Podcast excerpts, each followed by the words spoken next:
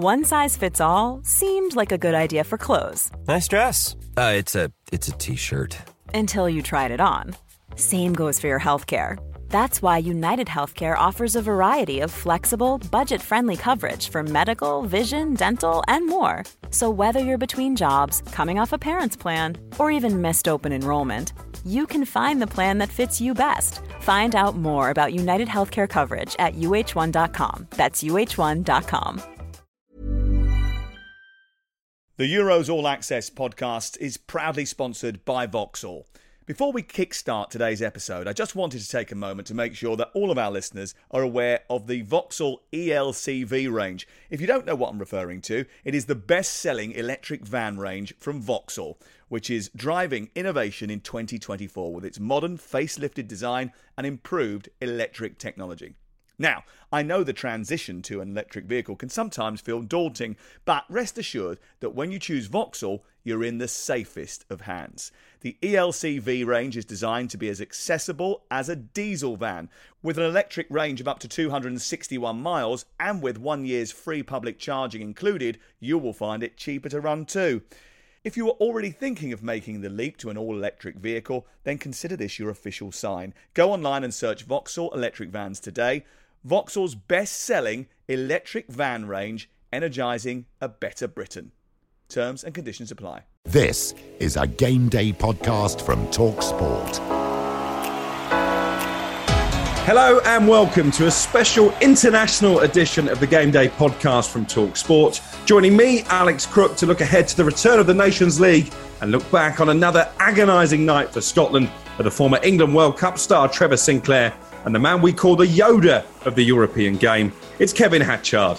Plus, Talksport Scottish correspondent David Tanner has put his hankies away to reflect on what went wrong for Steve Clarke's side as their long wait to grace the World Cup stage continues.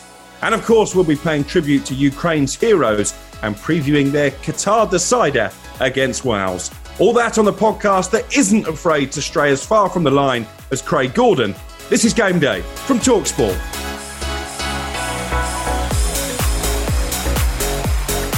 This is Game Day. Hello and welcome, one and all. Club football may be on the back burner for a few weeks, but we haven't slipped on the Speedos and flip flops just yet. Well, not all of us anyway. Trevor and Kevin, you might have to help me stay awake for this one, having been affected by the airline chaos en route back from Portugal and only arriving in the early hours of Thursday. I trust you guys are more refreshed. Very refreshed, thank you. Uh, had Yes. a lovely stroll on the beach in St Anne's earlier, and um, yeah, looking forward to this podcast. Good to hear it. Good to hear it. Well, there's some massive games in the Nations League this weekend. We'll be delving into those uh, with the help of Kevin a little later. But let's start, shall we, at Hampden Park and Scotland's 3 1 defeat at home to Ukraine on Thursday, meaning the Tartan armies wait to see their team at the World Cup for the first time since 1998 goes on. Uh, David Tanner was there for Talk Sport. He did say if Scotland lost, he might be otherwise engaged when we record this podcast, but he has been uh, brave enough to join us. Uh, David, what went wrong in your opinion? Did Scotland freeze, or were Ukraine simply the far superior footballing side? First of all, I'm doing you a favour doing this today because I've been spending most of the day returning my sunblock, uh, the Factor 60 that I bought for Qatar. it's gone back to boots. So, yeah, listen, I, I think Scotland last night were blown away. Um, we wondered what the mood would be like and how the Ukrainians would harness that emotion that um, I felt from the supporters when I was uh, walking through uh, Glasgow city centre and up to Hampden Park. Um, we saw Alexander Zinchenko crying like a child. Um, he was really weeping um, in the pre-match press conference at Hampden Park, and we thought, are they going to be in the right state of mind? They emerged from the tunnel at Hampden Park, backed by three and a half thousand fans who, as you would expect, were very noisy, very colourful. Many of them refugees uh, from the war, some orphans uh, of the war who had been invited by the Scottish FA as, as guests uh, on the night. The players came down the tunnel wrapped in the now very familiar Ukrainian flag. They had it on when they belted out the national anthem, and boy, did they belt it out lustily.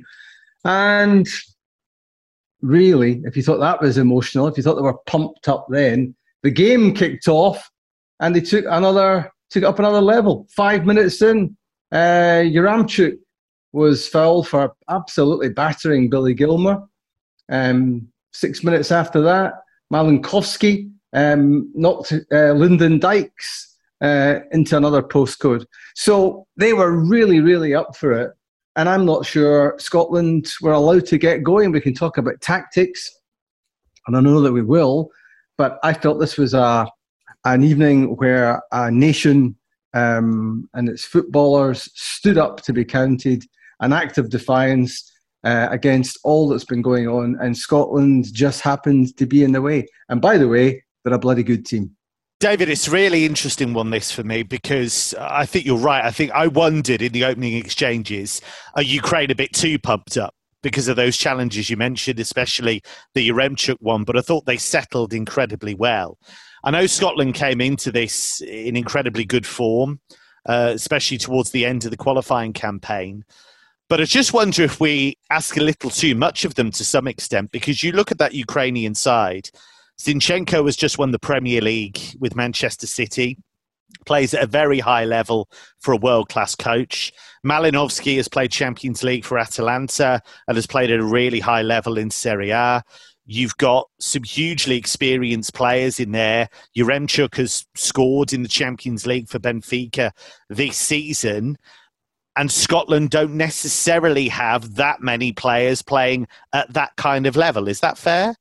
Um, I would disagree with you on that, actually. Uh, Yarmolenko, by the way, it was his 45th international goal. I mean, that's more than double the amount that uh, our joint top goal scorers, Kenny Dalglish and, um, and Denis Law got. Um, no, I mean, we last night we, we put a teenager in who's been starring in Serie A.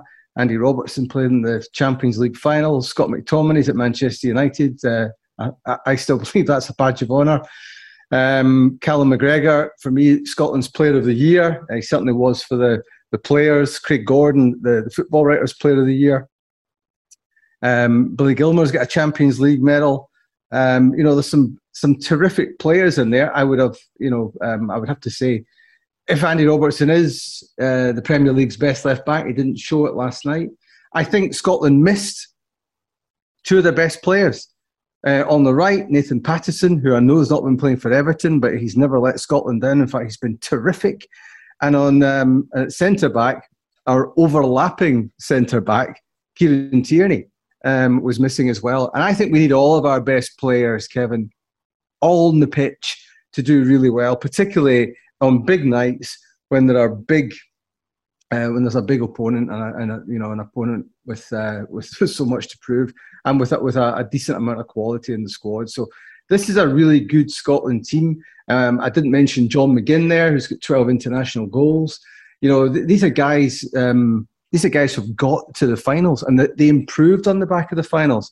Remember when Scotland won in on penalties in, in Serbia, everything changed that night in Belgrade.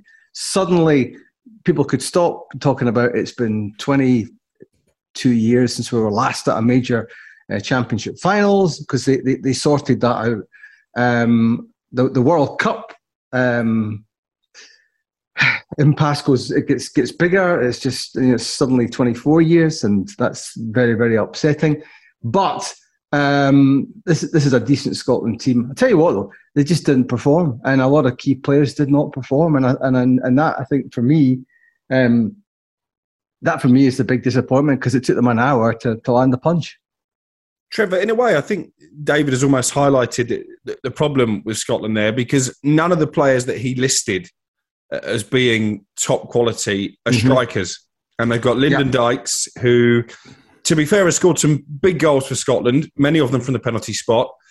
Che Adams, who doesn't score regularly enough for Southampton, and, and Dykes had a pretty disappointing end of the season at your old club, QPR, as I'm sure you, you'll know.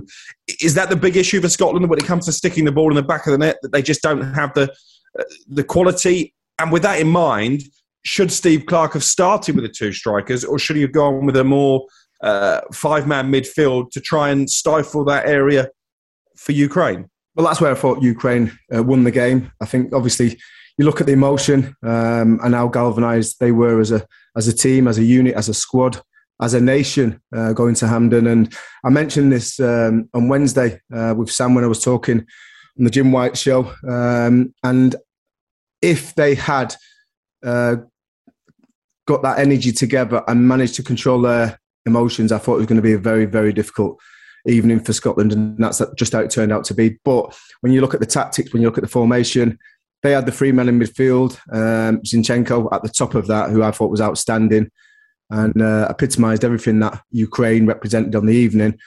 And uh, they they had too much, and that they took control of the game in that area of the pitch. And we've seen this many times at international levels, uh, especially with England, where we've gone against a team and played with a two-man midfield and uh, almost give control of possession of football to the opposition. And uh, I thought it was a I, thought it was a fundamental error uh, playing two strikers for Scotland last night, you know, and especially when you've not got a lot of goal for it anyway. Uh, but I agree with you, Dykes has had a really difficult and disappointing second part of the season with Queen's Park Rangers. Um, and you look at Che Adams, he's, he doesn't score enough goals. And if you're not going to score goals and you're going to concede two, it's going to be a very, very difficult evening. And that's how it turned out for Scotland last night. Trevor, I hear what you're saying there. Um, I like the fact that the two up front to try and land a punch because it was a game where he's been criticised, Steve, particularly in the opening game of the Euros uh, against uh, the Czechs, which which Crookie commentated on, where yeah. he was he was too negative. So I respected that he went for it last night. Um, I hear what you're saying about the goals in the team. I've got the squad list here. Che Adams has got four goals and 15 caps. Jacob Brown of Stoke has got two goals and uh, sorry, two caps and no goals. Uh, Ryan Christie, 28 caps, four goals. Uh, Lyndon Dykes, 22 caps now, six goals. And Ross Stewart from Sunderland is yet to play. Um, so your um, Crookie's question about the goals being a problem is absolutely bang on the money. But they've got by. Um, they've had a lot of one nils, and you know the, the Lyndon Dykes uh, during qualification was terrific. Um, so listen, I, it turned out to be the wrong decision. Um, but I think I can understand why why why I, I can understand David. But if you've got a, if you've got a three man midfield which are going to control the game, in, yeah. in my opinion, uh, why wouldn't we play the if you still want to have that free, play with a three five two? So you've got the wing backs, you've got the width, you've got the free in midfield to oppose their free in midfield, and you you stop them controlling the game. And you know, I think that's how England would play. They might play the three um, four three, um, but I just feel three five two is a great option if you want to counter uh, counteract to a free man midfield against you, who are very good technically on the ball. And with, with like I said, Zinchenko in the in the middle lays had a fantastic end to the season for Manchester City, and he continued that form for um, Ukraine last night. And Trevor, I think they got better when they reverted to a back four later on, um, and that allowed Scott McTominay to move from the, the centre back role that he was in in that three to a more natural mm. midfield mm. position. And suddenly Scotland had a bit more uh, bite about him. But listen, Billy Gilmour did not show up last night, possibly on the back of that uh, Yaremchuk uh, foul early on um, when he landed in his head. Um, and a couple of those early bookings could easily have been Reds, by the way. And Lyndon Dyke should have been sent off um, before you interrupt me, I, I admit. Um, Billy Gilmour didn't turn up. Um, John McGinn had his worst game in a Scotland jersey, um, mm. and in 45 caps, he's not had very many of those. Um, Callum McGregor, um, who's been terrific all season for, for Celtic, and I, I, said earlier he was my player of the year in Scotland, and there was some decent competition from uh, Tavernier and, and, Craig Gordon, for example. Um, I thought he was the one guy in that midfield area who got pass marks, but too often they were overrun, and they were really susceptible. Scotland uh, to balls over the top, particularly in the first half. And, and of course, that was what led to that super goal, the opening goal by uh, Yarmolenko. At least Graham Souness will be happy. oh, what, by the way, that narrative was absolute nonsense. Uh, absolute nonsense. Last night was not a humanitarian exercise; it was a, a sporting encounter. Yeah. Um, so this whole thing about giving them a free pass um, at Scotland's and Wales' expense, um, you know, you'll have to leave me out of that one. But uh, by the way, it was lovely to talk to so many of the fans last night for Talk Sport, who um, enjoyed coming together. A lot of them up from London. I spoke to some from New York who'd flown to Glasgow for the game and uh, are staying on there to go to, to Cardiff. Um, it was a real coming together for them. Um, but before the game, they were all saying, "Thanks for your support, but we're going to we want to win this as well for sporting reasons." Well, they could afford the airfare, couldn't they? Because they knew they wouldn't have to spend any money to travel to Qatar. Uh, probably too soon for that. Um, but but you, but you mentioned that those Graham Souness comments, and I thought it was wonderful uh, what the Scottish FA did in terms of leaving a, a Ukraine flag on every seat. But I'm not sure the Welsh FA will be inclined to do the same, Kevin, because I do wonder if that sort of partisan uh, approach in, in, terms of supporting Ukraine. I fully understand it because obviously what's happening over there is far more important than the trivial matter uh, of a football match. But did that in some ways negate Scotland's home advantage?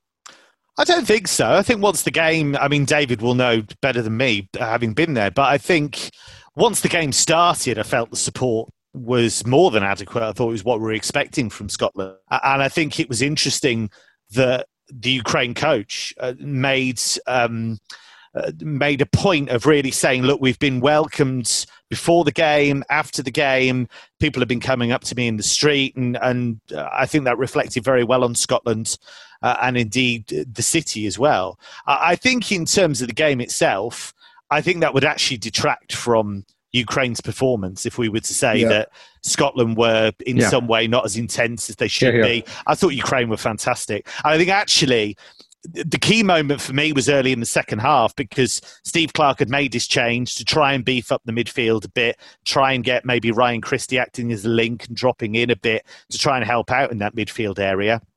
And yet Ukraine put together a 24 pass move and that led to Yaremchuk's goal. And I just think they pressed very well. They used the ball very well. They were just a better team. So I don't think it's necessarily about Scotland, you know, extending the hand of friendship. I don't think in the end that made any difference to the game itself. No, you're right, Kevin. They got battered at points. Um, I was uh, live on Talk Sport last night, and I mentioned that uh, Scotland had had a shot on target. Ukraine had had six, just as Scotland finally got their first shot on target. Um, so um, no, they were battered. I mean, they were absolutely battered. Um, so players didn't turn up. Players looked out of form. Um, I, I, I, don't want to oversimplify this and say it was it was nothing to do with the tactics. Clearly, the tactics uh, didn't work. Um, but there were some guys there who just um, were so far off it they were almost unrecognisable. And this is a Scotland team that we've learned to trust. They've had a terrific couple of years. They've grown as individuals. They've grown as a team better players have come in, but the reality is last night they were so far off it in so many departments. Uh, you know, it was. Uh, um, uh, you know, and, and missing the good players. I say I keep going back to that. We do need our best players. And with respect to Liam Cooper, I don't think he's as good as uh, Kieran Tierney. Young Aaron Hickey, who's still a teenager, although he's doing well at uh, um, at Bologna, and, and he might well be an Arsenal player next season. You know, playing at the right instead of his normal left back place. He looked uh, uncomfortable for a lot of the game. Came into it a little bit later when the when the formation and the, the shape changed, and uh, who knows, maybe even the, the five outfield players who've uh, who, who play their football for Ukrainian teams. Maybe they um, maybe they were starting to, to slow down a little bit, but. Um, the, the, reality is, um, we, we were well off it and they were fantastic. Ramsey now inside the box. Oh, He's done it! Aaron Ramsey has scored! What a crucial goal for Wales! We want to keep the environment exactly the same. There's nothing different about how we're going to plan, how we're going to train. Pulls it back and Yarmolenko strikes it beyond the goalkeeper. The Ukrainians can celebrate and they head to Wales on Sunday and the playoff final. Bay, oh, 1 1, brilliantly timed run. We thrive on occasions like this, we've done it in the past. So, my saying again, if it's not broke, don't fix it.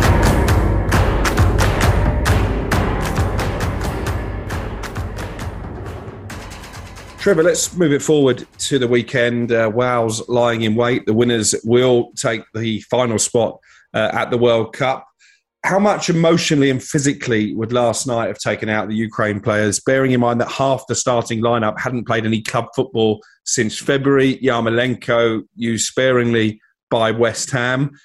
Can they go again in such a short space of time? They can, but it will be difficult unless they're going to rotate um, certain individuals. And as David just mentioned there, the latter part of the game, Scotland did get back into it. Uh, McGinn's chance, you know, you just you, you, can't understand why he missed the target with that header. Um, and they could have clawed their way back into that game. Um, that was the effort from Scotland, although probably wouldn't have deserved it. And in the end, um, lost out to, for 3 1. But you look at the way um, that Wales play um, with the three at the back, or 5 3 2, or 3 5 2, depending on in and out possession. I think it's going to be very difficult because you look at the players that have been in form uh, Ben Davies, Joe Rodon, Rodon uh, uh, Spurs have been have been great. Um, but throughout the team, I think they've got a lot more experience of players in the Premier League. Obviously, uh, Gareth Bale's there, their talisman. Aaron Ramsey, he, will probably feel like he's got a little bit of unfinished business this season after missing the Europa League final penalty, which uh, ended up being the, the vital penalty that Rangers missed. And I think they'll have a bit between their teeth to want to do well in this game. And I think it's going to be a much sterner test for the Ukraine, especially on the back of, of putting so much into the game against Scotland and getting that win. I think what will be really interesting actually is how much of the ball Ukraine can have because I think they'll want a lot of it. I, I, think that will help them physically. What they did very well against Scotland was pressed at the right times and with the right intensity. And we talked about Billy Gilmour not getting into the game. Callum McGregor played okay, but maybe not at the level that he can do. And Ukraine's press was a big part of that. There was no way of them getting out. And I think that's going to be really interesting. If Wales can kind of disrupt them, not allow them to knock the ball around with the same freedom as they did against Scotland, then I think that is going to disrupt them and give Wales a much better chance. Kevin, so just on the back of that, just on the back of that, I think Kiefer Moore's going to play. I think if they try and press Wales, um, Wales will play the free because I think Rob Page likes playing with the free at the back. They'll they'll match him up in midfield and they'll have Kiefer Moore plus one up top, and I think that will be a fantastic formation to uh, give the Ukraine side a real big problem because they won't be able to press the same way. They won't have control of the game in the middle of the park, and they'll have a problem to deal with at the back. Yeah, so I think that is going to be important. The other thing as well, I think that's important, and we saw this against Scotland. They've got some really good players they can bring on. Mykhailo Mudryk was excellent when he came on. There was one pass outside of the boot that was outrageous. It really was. And he, we think, is going to sign for Bayer Leverkusen in Germany. He looked great. Dovbyk, I thought, did well when he came on uh, as an option up front as well. So is a lovely player to watch. So they've got options if it's not going their way, if there are a few tired legs. So, uh, you know, Petrakov's got some um, golf clubs in the bag if he needs them.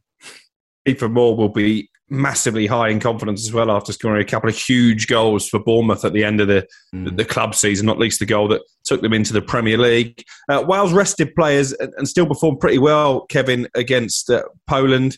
Uh, Gareth Bale and Aaron Ramsey. Uh, you would both expect to, to start this game. Actually, I, will chuck this to David Tanner as he's our Scotland correspondent. Any concerns about fitness when, when it comes to Aaron Ramsey because he obviously hasn't played too much for Rangers? Well, Aaron Ramsey this season has played a total of 23 games for Rangers, Juventus, and Wales. He's finished 90 minutes in two of them, both of them for Wales. So I think he did look off the pace. He looked fragile.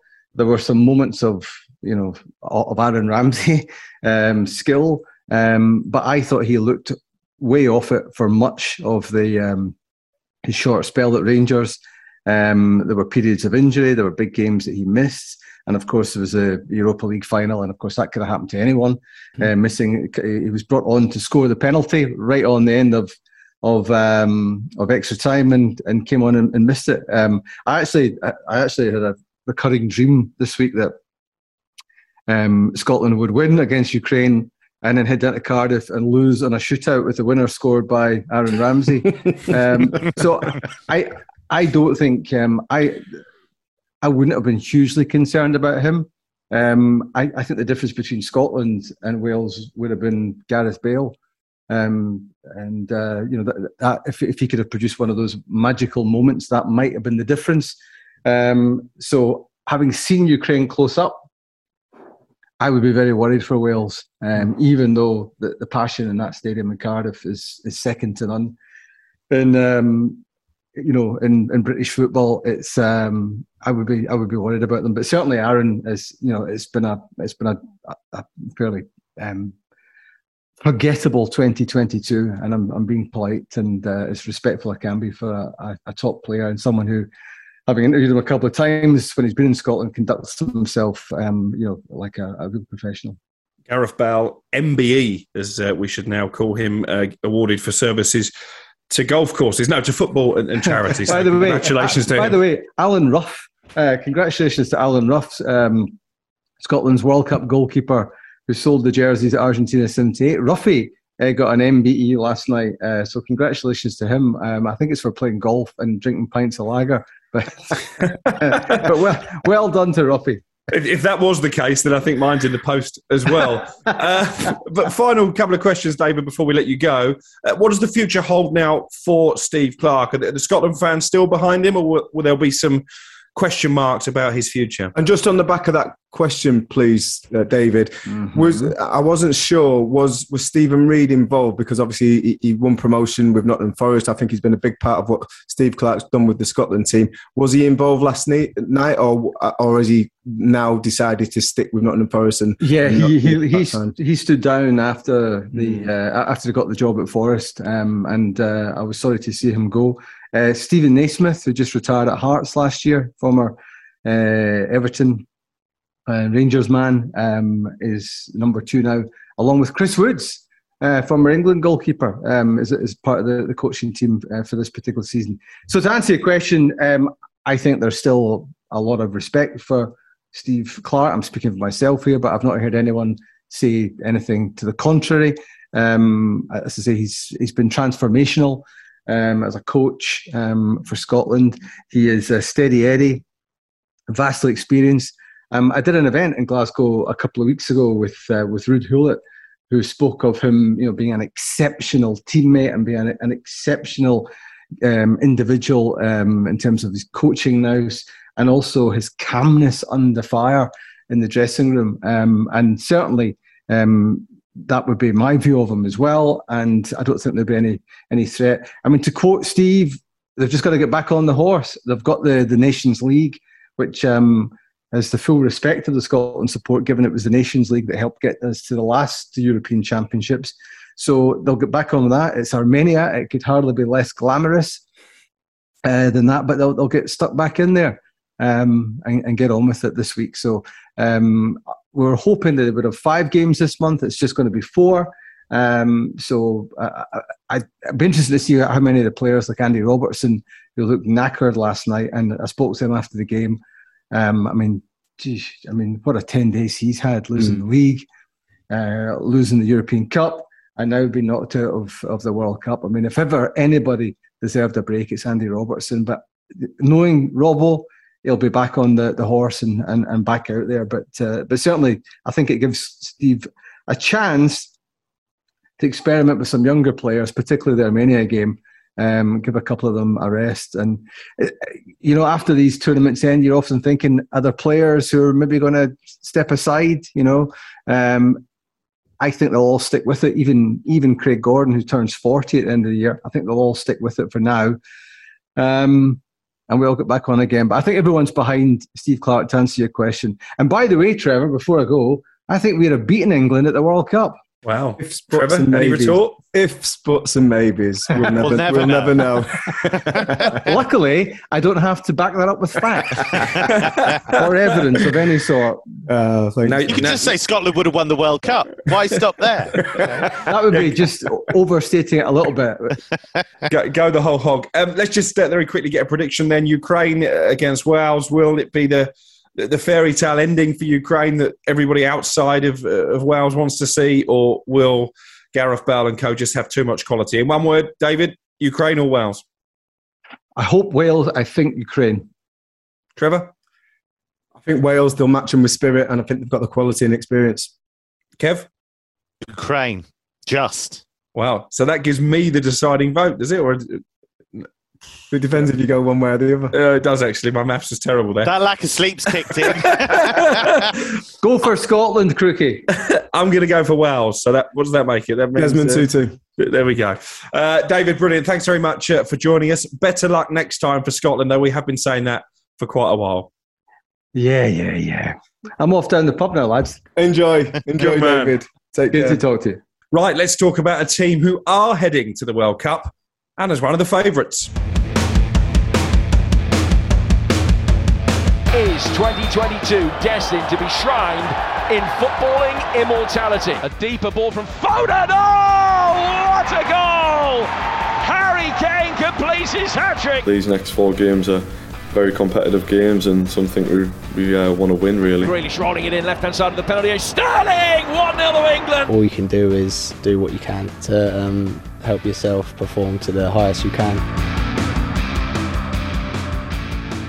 England take on Hungary live on Talk Sport on Saturday. It's a five o'clock kickoff. They then travel to Germany in midweek. Kev, I'm sure, is very excited about that game before hosting Italy next Saturday. Uh, those games are also live on the world's biggest sports radio station. Uh, England did well, uh, Kevin, in the inaugural Nations League, reaching the semi finals. Not so well last time around. How seriously in a World Cup year do you think Gareth Southgate will be taking the competition? I think you should take it very seriously. Uh, he's spoken about the opportunity to play top class opposition, and they're going to get that. They're going to get a couple of games against Germany, a couple of games against Italy, and they should relish those opportunities because they've certainly improved under Southgate. That's undeniable. Uh, I think the last couple of tournaments, even though there might be a few regrets about that final against Italy, at Wembley, I think they've shown that England are a very consistent side.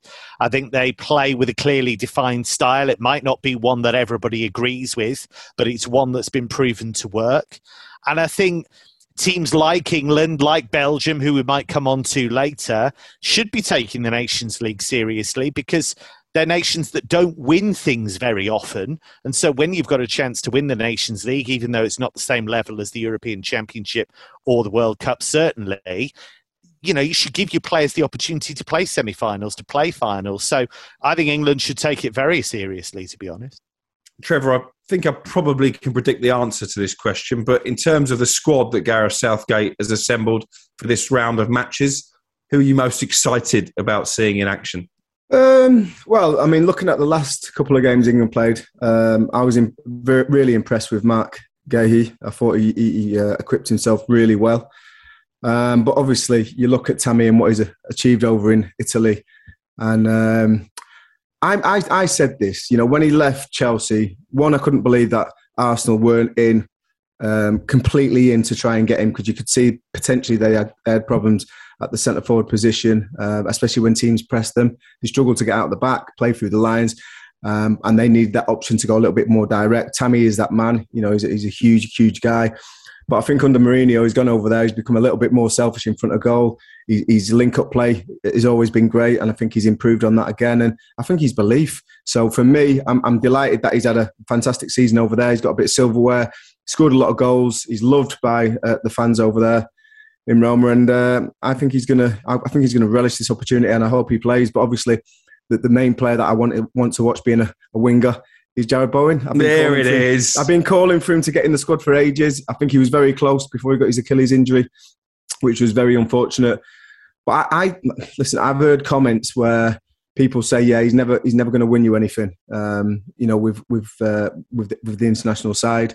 I disagree. I think he plays with intensity. I think he's got he's, he's an unbelievable clinical finisher, uh, and his goals uh, and, and, numbers that this season in the Premier League, I back that up as a fact. I think his assists as well, and I just think he's a really hard-working, humble player. So I can't wait for him to get the opportunity, and I hope he starts, and I hope he plays well, and kind of proves me right, and a lot of people who doubted him wrong. Tell you what about Bowen, he strikes me as a big game player. Uh, I think we saw against Manchester City. I thought he really stepped up. I agree completely with Trevor about him being a clinical finisher. I think he's great in front of goal. Uh, I like the energy he brings. He's tactically responsible. You ask him to do something, he'll absolutely do it. He can play in that wider role. He can play through the middle. Uh, and I do think it is important. I've got no problem with Gareth Southgate having a core that he trusts, regardless of what happens at club level. I've got no problem with that. I think the, the, the top teams do have that. But I think you always need a few spots in your squad for players who are doing well at club level, and you need that you need to then say to guys, look, if you do play well at club level, you are going to get in. So I think it's really important to have a few spots like that. I think, I think it's more important in forward positions as well, Kevin. You know, because yeah. obviously creating is much more difficult, and you get players who have hot spells and and, and that disappointing periods of uh, um, of form in games and, and, and through period of games and that's where you need the options. That's where you need that competition for places. You know, Maguire's going to play. Of course he is. He's never let Gareth down. And, and you would say Jordan Pickford and the certain other players that are going to play that are down the spine of the team. But going forward, you need that competition for places. And Jarrod Bowen, he just listen. Saka's done well at times. Grealish even on the right hand side. Sterling. One thing that he does better than I think a lot of them. And you just mentioned the game against Manchester City. He runs in behind without the ball. And any team that try and press England to say, try and disrupt them and their possession and play, playing through the lines, if that is a trigger uh, for him to go and run in behind, he will do that and he'll cause problems because when he gets into them areas, like you said earlier, he's very, very clinical. Because the thing about that as well, England defend ever so well. We know that. They're really organised, but it's about stretching the opposition. And we know in that final against Italy, they weren't able to do that enough uh, against a team that was a good side, but not an incredible side, as we've since found out. Uh, just to go back to the point about Tammy Abraham, by the way, I'd widen that out a bit to Fikayo Tomori, who's just won Serie A with Milan. Mm. I'd widen out to Jude Bellingham, who is one of the first names on the team sheet of Borussia Dortmund. And I think there's something tremendous about these guys going to the continent, winning things, becoming mainstays of their teams and what it shows you is there is more to life than the Premier League. We love the Premier League. It is the world's best league in terms of the, the players, in terms of the money available. But there are amazing clubs elsewhere that you can get involved with. I mean, you look at a full Stadio Olimpico chanting Tammy Abraham's name and with banners, you name it, him singing the club songs. I mean, these are experiences you can't buy. And do you want to be on a bench somewhere or being in and out of a side that's nowhere near winning trophies? Or do you want to win things with an enormous football club? That's what Tomori's done. That's what Abraham has done. Tomori's been doing press conferences in Italian. I think that's tremendous. I think it shows what an incredible young man he is. Uh, and I just think these are great examples to set to other players to say, yes, the Premier League is great. Maybe I'll want to go back there at some stage, but why don't I go and try and win something? Why don't I go and get different experiences, broaden my horizons, train with other people? I think it's brilliant for English football. I think it's brilliant for these young players. Trevor, you and I were part of the commentary team for England's game against the Ivory Coast at Wembley. Jude Bellingham was absolutely terrific that night. I think this is a massive week for him, a chance to really cement himself in that midfield. I think if England are uh, to justify their tag as one of the favourites for the World Cup, I think he's going to be absolutely central to it. He speaks as well as he plays the game. He did a brilliant uh, interview with our colleague Darren Lewis earlier this week. He was talking about uh, racism and the abuse aimed at some of his teammates after their missed penalties uh, in the final of the European Championships and that does bring me on to the situation involving this game. It was supposed to be played behind closed doors mm. because, of course, Hungary had been uh, punished for racism and other forms of discrimination. But there's a loophole, which basically means there will be 30,000 fans inside the stadium because uh, children uh, under UEFA rules are allowed to attend, but they need a guardian alongside them. I mean, it makes a nonsense of it, doesn't it?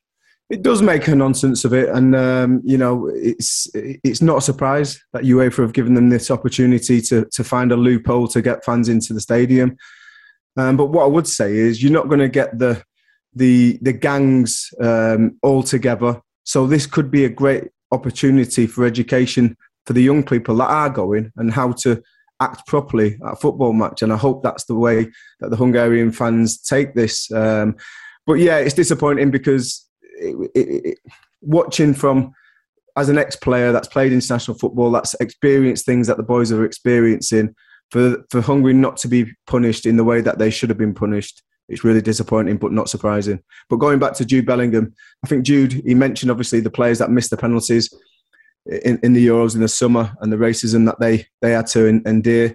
But also he talks about the inconsistencies. You know, he he, he kind of questioned why an official would be involved after being being convicted of match fixing, uh, and then to be involved in a huge game. Possibly could have picked his words wi- more wisely, but then you know there wasn't much um, sympathy for him in that situation. But then when he's racially abused, the the, the federations don't act in the same uh, appropriate way, and uh, I think we need consistency, and we need to, you know, we need the the, the not just uh, the Hungarians, not, but all federations to look at racism in a serious way and deal with it in a, in, in a more severe way.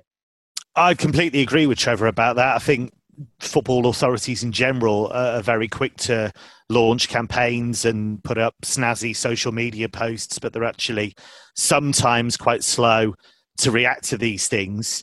I do think he made a mistake with the Felix Zwayer comments. I was, I mean, I'm a huge fan of his. I'm always very positive about him, and rightly so. I did feel that was an error and that he chose his words very poorly and that it did have an impact on Felix Zwayer. And, and it's a guy who has been linked with a match fixing case in the past uh, involved in such a big game, it's legitimate to say that, but you have to be very careful as a player. And when you've just had a massive game that all eyes are on, mm-hmm. you've got to be aware that your words have an impact. And there was a huge amount of abuse for Felix Zwayer after that. But look, that that's an incident he'll learn from. What strikes me about him is how incredibly mature he is. And I was in Birmingham a few days ago and I drove past the mural at St Andrews uh, of his. And there was a lot of talk at the time when Birmingham retired his number of how absurd it was. This is a teenager. What's he done? Why are you retiring his number? This is nonsense. I completely get it. Because if I was involved in developing that young man, I'd tell everyone, uh, and I would shout it from the rooftops because he's a credit to the to the club. He's a credit to his family. I, I, think he's a credit to our country. Genuinely, I think the way he speaks, I think he'll be a great ambassador for football going forward. And as a player, he's tremendous. I mean, an 18 year old who plays with the maturity, the oomph that he does. I know that's not a very technical word, but you know what I mean. We do. There's real grit about him. He's not scared of a fight. There's real grit about him, but he's a he's a leader. I think there's players at Dortmund who look up to him already, which seems absurd for a teenager. But you've got a guy like Marco Reus, who's well into his 30s now, lots of experience. I think he treats Bellingham like an equal. Uh, and I think he's going to be the heartbeat of that club next season. I know there's a lot of transfer links suggesting that a Premier League club will sweep in for him, but he says he's going to be a Dortmund player next season, and who are we to disagree? He seems to me like a guy who means what he says. So I think going forwards, he's going to be a really important player for, for England, and I think he's going to be a great ambassador for our sport going forward. I would love him at Manchester United, but that's a pipe dream at this stage. Uh, the FA announcing on Thursday that their captains will wear rainbow armbands for all of the June internationals as they stand in allyship with uh, LGBTQ plus communities around the world. That's quite pertinent as well, isn't it, given uh, Hungary's record in that particular department. In terms of the hosts, Kevin, Adam Szalai breaks into their list of the top 10 most capped players in their history if he was to feature? Uh, who are their biggest threats to England? Well, Dominic Szoboszlai, I think, is a really interesting player who can score brilliant long range goals, can come up with something out of nothing. But he hasn't had the best of seasons with Leipzig. He's been in and out of the team. They've had a strange season anyway because they started with Jesse Marsch and it went horribly wrong. They had too much to do in terms of the title race. Domenico Tedesco turned them around and they won the cup and, and managed to qualify for the Champions League. But I don't think we've seen the best of him in a Leipzig shirt. But he's a danger. Roland Sallai's had a very good season with Freiburg. He's a he's a winger really, but he can play in a more central role. But he's quick and he makes things happen, and he's got a bit of grit and determination about him and I think with them, it's about the collective as well. I think Marco Rossi's done a good job of uh, of getting them together as a unit. I mean, he's been saying again, we're in a group where we're the weakest and we're expected to finish bottom. But he said we didn't give up then and we won't give up now. One interesting name, by the way, is Callum Styles because um, he Harry's brother. Uh, no, not quite, not quite. but he might eclipse him. Who knows? He might become more famous than Harry. Uh, grew up in Bury, played for Bury, then played for Barnsley. Hungarian grandparents, so he is now part of that Hungary squad. So he's doing a Ben Brereton Diaz. So we don't know whether he'll change his name, uh, but uh, he impressed uh, when he first appeared in that Hungary squad, and so it'll be interesting to see if he features as well. Hungary did uh, punch above their weight at the European Championships in that group of death. Kev's already alluded to that. Their recent home record, though, isn't good. Two wins uh, in their last six on their own stomping ground. They were against San Marino and Andorra. England should win comfortably. Any any dissenting voices to that prediction? Not from me. I think um, I think ordinarily you would say, yeah, it could be a little bit of a banana skin, but I just think that the consistency this group under Gareth Southgate is showing the improvements year on year. Um, obviously, the the World Cup semi-finals, the European Championship final, um, and I think some of the players. You know, you look at some of the players within the squad. Jordan Pickford has had a really difficult season with Everton, Maguire, difficult season with Manchester United, and you can go through the squad. There's a few players that might have had difficult times, but I think they've got that spirit. When they get back together, they feel wanted, they feel valued, they feel that togetherness in this England squad, and they can't wait to get going because they know they're in a successful side that you know a winning machine basically, and uh, everyone's vying for positions in the team. And uh, yeah, I don't think that England will go into this thinking, "Oh yeah, we'll win it," because every position uh, is under the microscope for somebody else putting pressure on that position to try and take it. So I think they'll be on their game, and I think they'll have far too much for Hungary. It's amazing how good defensively they are as well. I think they've kept clean sheets in 16 of the last 22 games they've played. And in their last 23 wins inside 90 minutes, kept a clean sheet 20 times. Mm. I mean, mm. they're just extraordinary numbers when you think of it. Just looking at it, though, I mean, we have, we have played, uh, we, we tend to play a 4 2 3 1. Um, and we played, I think we've played four three three and maybe even three four three. I'd like to have a look at us in a in a three five two, just in case we come across in Italy in a final and we're getting done in the middle of the park and we can't keep possession. And just to match up and give us that extra body in the middle of the park, I'd like to see us play with that extra man in the middle in a slightly different formation. Just so I know we've got plan A and we've got plan B, but can we have plan C as well? That if we ever get in this situation again where we need to show up the middle of the park, we can adapt and we and the players know what they're doing. Just a reminder that game against Hungary, Hungary against England, live on Talk Sport, five o'clock this Saturday. Uh, Jim Proudfoot and Dean Ashton, your commentary team for that one. Now, as I mentioned at the top of the podcast, what Kevin Hatchard doesn't know about European football really isn't worth remembering. So we set him the task of picking out the best of the rest of this weekend's Nations League matches. Life is full of awesome what ifs, and some not so much, like unexpected medical costs. That's why United Healthcare provides Health Protector Guard fixed indemnity insurance plans to supplement your primary plan and help manage out of pocket costs. Learn more at uh1.com. Hey, it's Sharon, and here's where it gets interesting. Raise your hand if you want salon perfect nails for just $2 a manicure. Yeah, me too. With the and June Mani system, you can say goodbye to expensive services that take hours and hours and love your nails more than ever. I would know I've been doing it for years. Get 20% off your first Mani system with code PERFECTMANI20 at oliveandjune.com slash PERFECTMANI20. That's PERFECTMANI20 at oliveandjune.com slash PERFECTMANI20. The Euros All Access podcast is proudly sponsored by Vauxhall. I just wanted to take a moment to make sure that all of our listeners are aware of the new Vauxhall Combo Electric. The Combo Electric is Vauxhall's new compact van that is made right here in Britain at their Ellesmere Port plant. Not only does the new van look fantastic and with a striking redesign, but by manufacturing the Combo Electric locally, Vauxhall is helping to support the British workforce. Local manufacturing also reduces the cost of going electric, making the transition accessible for more businesses. With an electric range of up to 205 miles on a single charge and one year's free public charging included, the new Combo Electric is ready to take on whatever you throw at it. Head online today and see for yourself. Search Vauxhall electric vans and prepare to lead the charge. Vauxhall's best selling electric van range, energising a better Britain. Terms and conditions apply.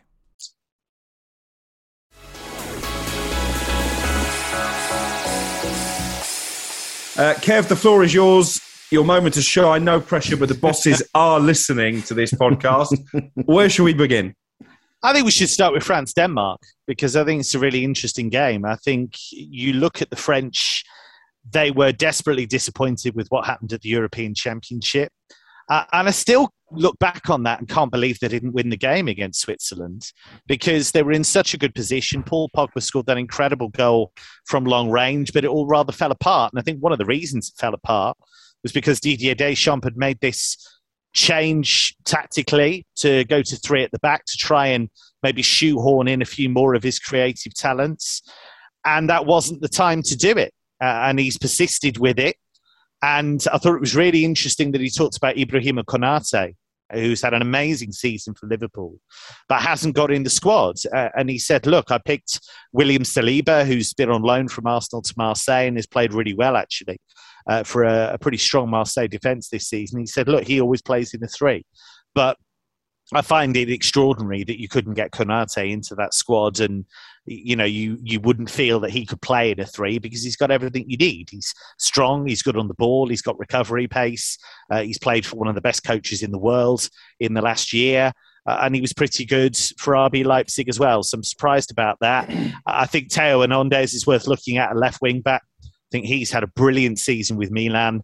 Uh, if you let him really run at the opposition and try and cover him, in that wing back position. He can do lots of damage down that side. Griezmann, and Mbappe, Benzema could all play. And I'd be interested to see what happens in the middle of the park, actually, because they don't have Paul Pogba. He's injured. And I wonder if we might see Aurelien Tchouameni, who's had a superb season with Monaco. Liverpool believed to be very interested in him, but it looks like he might go to Real Madrid. That's been the way the wind's blowing for quite some time now, and he is a fantastic young midfielder who's getting better all the time. I think he's better as a defensive player than going forward. He says he wants to improve that part of his game. But Denmark are, are awkward. They're no pushovers. We know that. We know that from the European Championship. Christian Eriksen being back in their lineup is huge, not just from the emotional side of it after what happened to him at the Euros, but also the fact that he's just an amazing player. Uh, I mean, he came back and scored in both of the March friendlies um, against the Netherlands, against Serbia. And he just gives them that little bit of attacking spark that that team needs because they're very well organised. The real threat from out wide with the wing backs, but they just need Eriksen to make the whole thing tick. So I think that's a great game. Yeah, it should be a fantastic uh, spectacle. I mean, Kev was just listing off those names that France can call upon, Trevor. They have to be the favourites for the World Cup as we sit here now, don't they?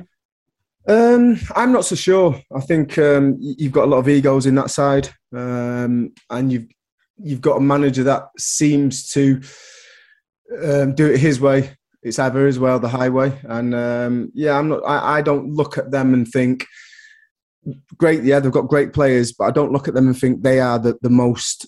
Um, they've got the best team spirit as as a whole, as a as a as a unit. And I always feel there's bits of weaknesses when things get tough. Um, I, I, feel they can expose weaknesses within that spirit of the side. And uh, yeah, that will be tested, and it'll be interesting to see how they do. I, I, think that they should have too much for Denmark, but going on what Kevin just said there was again they've got an amazing team spirit. Denmark, they seem to. Um, play above and beyond wh- where they should as a national team, and obviously Christian Eriksen and what happened to him in the Euros and how he came back, and yeah, that that again, you know, we talked about Ukraine and what they're having to play through and, and where they're coming from as a group. And I, I, feel I feel Denmark have got that, similar kind of team spirit, and, and which you know it doesn't matter what era of football. If you've got a great team spirit, it can carry you far and it can get you results that you probably individually and, and collectively, when you look at your talent, shouldn't get. But it can get you results in that in that way. I think Trev's right to talk about team spirit because actually, if you go back to the World Cup, which was obviously a very successful campaign for them winning the World Cup back in 2018. There wasn't really much talk about off the field issues. There wasn't much talk about personality clashes. If anything, it was the opposite. They talked about how Paul Pogba had been able to be a really important part of that squad, for example, and that cohesion. But actually, towards the start of that European Championship campaign, all the old problems resurfaced. There was that interview that Olivier Giroud gave when he um, criticised Kylian Mbappe for not passing to him enough, and that sparked a bit of a row and a bit of frostiness between those two. Karim Benzema was brought back into the fold, which was a big surprise to many people because Benzema had been kept out of the um, French picture for quite a long time, largely because of off-field issues. But he was brought back in, and even though he played well individually, did he contribute to the whole team ethic? We're not sure. There's um, an open question there. And then there was the talk about Adrien Rabiot's mother, who started slagging off all the other players after they went out and said, well, you know, your boy didn't work hard enough, your boy didn't do this. And so these are all little stories in isolation. But what they do is they add up to an overall picture. So it's on Didier Deschamps really to show that he's got control of this squad and to show that he can fight those fires because if he can't, then Trev's right, they're going to have problems. In terms of individual quality, I think they're going to be the best team in the World Cup. And I don't think there's much doubt about that. But are they the best team? And that's something having proven in 2018 they now have to prove again four years later. Just on the back of that, Kevin, as well, you know, you, you, mentioned that the best team, I mean, the best team are humble, even when they go ahead, they don't start showboating. And that game against Switzerland, Paul Pogba did showboat. You know, he's doing things, tricks and flicks after he scored that worldy goal. I think top, top players who go on to win these big, big trophies just keep on doing the same thing. And I'm not sure that France have got the ability to stay humble and continue to do the normal things, which do end up winning you stuff. France against Denmark, 7.45 on Friday. Where are we off to next, Kevin, on our whistle stop tour? Uh, we're off to Italy. Uh, against Germany because this is obviously of, in, of interest to England fans because they're the other two teams in England's group. And there are some great narratives here because if you look at Germany, I think the change of coach has been massive for them. I don't think anyone should minimise what Joachim Löw did for Germany in his long, long spell at the helm of that team. Obviously, they were World Cup winners. Generally, they had a great record in tournaments, but England stopped them at the European Championship. And before that, they had had a disastrous World Cup. Uh, and I think he probably, in hindsight, did go on a bit too long. Hansi Flick has come in with a fantastic, well earned reputation, not only as Löw's assistant when they won the World Cup in Brazil, but also as somebody who won everything there was to win when he was Bayern coach. He had uh, an incredible, um, if relatively short spell there, and he might still have been there had it not been for some of the politics at Bayern, actually, and a lot of the key players didn't want him to go. But that change of emphasis and that positivity has completely changed how we look at Germany, or I think how we should look at Germany. Because you look at them now, Manuel Neuer is still an excellent, world class goalkeeper, brilliant with the ball at his feet, still very commanding. You look at the defensive side of it, Antonio Rudiger, I think, has improved as a Chelsea player. We know now that he will play for Real Madrid next season. Niklas Süle, I think, if he can stay fit, is an option there. There's a young guy called Nico Schlotterbeck who's signed for Borussia Dortmund for next season. He's been superb for Freiburg this season. I think he's the best young defender in Germany. They've got a guy called David Raum who's been an assist machine. He can play at left back, and I wouldn't be surprised if he is the left back come the World Cup. And that's before you even get to Goretzka and Kimmich in midfield, who are a fantastic partnership who've worked well together at club level. You look at Ilkay Gundogan, who's just helped Manchester City win the Premier League in the most spectacular fashion. You've got Leroy Sané, Serge Gnabry, Jamal Musiala, who is a, a superstar in the making. Yeah. Florian Wirtz, I would love to be there, but it's touch and go because he had a really serious knee injury, so I don't know if he'll be fully fit in time. Kai Havertz, I think, could be their nine going forward. Uh, I think that actually might really suit him because he's got everything you need probably to play there. He's got the movement, he's got the height, he's got the ability to protect the ball. He's getting better at that, I think. And then there are young guys like Karim Adeyemi, who's just signed for Dortmund, young, quick, mobile. I, I think he's a very exciting young player. And even though he gets derided a lot, Timo Werner, I think at international level, can stretch a defence, can facilitate others. And actually, if he gets into a, a good goal scoring streak, you know, he's a streaky player. Sometimes he's awful, sometimes he's great, but he can make a difference. Italy, though, it's amazing how things can change in just a few months. You've got European champions who then don't qualify for the World Cup after an unlucky defeat uh, against North Macedonia. Let's be honest about that, but they weren't convincing in that game. Argentina have just wiped the floor with them at Wembley, mm. uh, beat them 3 0. I think they desperately miss Chiesa. Uh, I think he's a he's one of the very few players they've got who's got an X factor about him, mm. who's unpredictable. They've lost Chiellini's experience. I think Donnarumma's had an average season with Paris Saint Germain, made a big mistake against Real Madrid when it really, really mattered. And they just haven't found a regular goal scorer at international level. Guys like Insigne, Immobile have done well at club level, haven't really cut it at international level at the highest level. I know it seems weird because they've just won the European Championship, but wasn't largely down to them, truth be told. So they've got a fair few questions to answer. And I think the biggest question is can Roberto Mancini, who is a brilliant coach, no doubt about that in my mind, but can he renew this team? Can he bring in those young players to really freshen things up going forward? That game is a 7:45 kickoff on Saturday, so straight after Hungary against England, uh, which, as I said earlier, is live on Talk Sport. Uh, final match to look at, Kevin, before we go. I think we should look at a Benelux derby, Belgium against the Ooh. Netherlands. Uh, I think this is interesting for a few reasons. I think the Netherlands, under Louis van Gaal, you've got this situation now where he obviously revealed that he's been battling with prostate cancer, which is, you know, obviously a, a, an alarming situation, although he says that the treatment has been going well. He didn't want to tell his players initially. But I think we've talked about intangibles. We talked about that with Ukraine, and you didn't know how it was going to affect them. They know that Van Gaal is only really going to be in charge for the rest of this year, and then Ronald Koeman's going to come back and pick back up the coaching reins. So I think there will be a real desire to to do it for Van Gaal and, and mm. see him, you know, end his coaching career if it is the end of his coaching career. He keeps saying this and it keeps turning back up. But if it is the end of his coaching career, what a way to go out if they play well at the World Cup. I know that I can only take you so far, but I, I do think it is an element of this. I think they've still got some great players. I think they've got players in form like Denzel Dumfries, who had a mm. brilliant Euros and I think has been excellent for Inter in Serie A. So right wing back, I think he's great.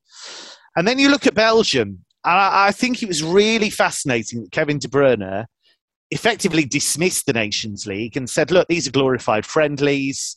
You know, are we really that interested? Yes, Kevin, you should be. Because I Belgium feel a lecture coming anything. on here. Well, I just think Belgium don't win anything. Uh, and, uh, you know, if you are Belgium and we talk about this golden generation and we talk about them having come close, and they have, but this is the kind of thing you should look at and think, well, this is an opportunity for us to win something and play, prove that we can win these big games. Look at the semi final last time in the Nations League. Mm. They were 2 0 up against France and they blew it and they lost 3 2. And that's the kind of game where you need to learn to get over the line. So, do you think it's valuable? In his defence, though, I do think because of the World Cup, we've got this ridiculous situation where these players are out on their feet They've played so many games, and you've got two weeks of top level international football at the end of the season. And this is all because everybody's doing land grabs in football all over the place, and nobody wants to row that back. Mm. So FIFA want their bit. They're going to have a Winter World Cup and they're going to have it slap bang in the middle of the European schedule. They want that. They also want to have an expanded Club World Cup down the track. UEFA want to expand the Champions League in 2024, and they've got the Nations League, which means more top level games that Revenue. top players are expected to play. And then you've got all the clubs. You know, you've got the Premier League, you've got, you know, all of the all the leagues, they're not going to have fewer games. They're not going to suddenly say, yeah, it's okay, we'll, we'll cut down to 18 teams in our league or whatever. And the players are caught in the middle and are just playing game after game after game after yeah. game. Well, don't tell Simon Jordan that because he will be saying, just get on with it. You get paid vast amounts of money and you don't need rest. And it's ridiculous the amount of the amount of games that players are having to play. I think it was some of the Liverpool players are up to seventy games or seventy yeah. plus games. I mean, it's you know it's dangerous. But I think we else. as a sport need to be, as fans, as media, and as a sport in general, I think we need to be more open to rotation of squads. Yeah. Because I think what happens is you get clubs who try to do this and managers who try to do this, and they'll make, say, seven changes. And we go, oh, he's made seven changes. He's obviously not taking this game very seriously. And I think we could be a little bit more open. Educated. that kind of thing. Yeah, I think so. Because, well, let's take Jurgen Klopp. Let's take the Southampton game. Look, it worked out for Liverpool in the end, that game. But there was a lot of talk about you know, all Liverpool have made too many changes. What yeah. are they doing? This is a massive game. If they win this, they've got a chance of winning the title. I mean, it worked out in the end and they won. But Klopp afterwards said, well, look, if it went wrong, I'll take the blame. But should there be blame? There shouldn't because- be blame, Kevin. But what, what you do is, and, and you kind of, you, you make your bed what Jurgen Klopp and what obviously Pep has done by rotating players throughout the season. You look at the, the forward players um, for, for Manchester City I think all of them played like tw- started twenty odd games each in the Premier League, um, apart from maybe Bernardo Silva and one other, and the rest of them were all vying for the, the starting positions. Yeah, this is you have to do that now. If you do that all throughout the season, players are not coming in after being out for three months, not starting a game for three months, playing you know game after game after game. So they're not being slugged to death, but they're also not strange strangers where they've been not getting enough game time. So it's getting that perfect balance. Now, if you if you plan properly and you do due diligence and players don't get injured and you can, can continue to select players throughout the season, rotate, nobody even blinks an eye to it. But I think it's yeah. when you don't do that, and all of a sudden the lads are getting into that red zone, and you need to make real big changes to the squad, and you lose. I think that's where the critique should come. You can't say we're afraid of squad rotation. No Sam Matterface this week. He's too busy enjoying the Jubilee festivities, but no problem. Uh, hopefully, we've still managed to put together uh, a very informative and enjoyable podcast. Sam will be back uh, early next week when we're with you again. Uh, Kev, Trev, thanks for your company. Brilliant as always. Thanks also to David Tanner and to everybody who has listened and continues to download the podcast. See you soon.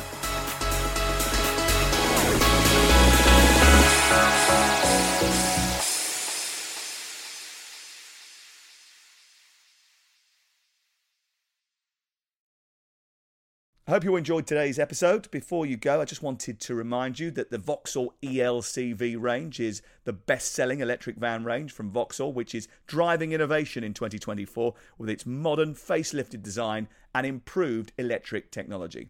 Now, I know that the transition to an electric vehicle can sometimes feel daunting, but rest assured that when you choose Vauxhall, you're in the safest of hands. The ELCV range is designed to be as accessible as a diesel van, with an electric range of 261 miles and with one year's free public charging included, you will find it cheaper to run too. If you're already thinking of making the leap to an electric vehicle, then consider this your official sign. Go online and search Vauxhall electric vans today. Vauxhall's best selling electric van range, energising a better Britain. Terms and conditions apply. Flimsy staying slowing you down? Well, it's time to upgrade. Armodilo builds durable, North American made tablet stands and kiosks. We're so confident we offer a lifetime warranty. So elevate your business and visit armodilo.com. That's A R M O D I L O.com and use code ACAST for 5% off. Armodilo, built to last, designed to impress.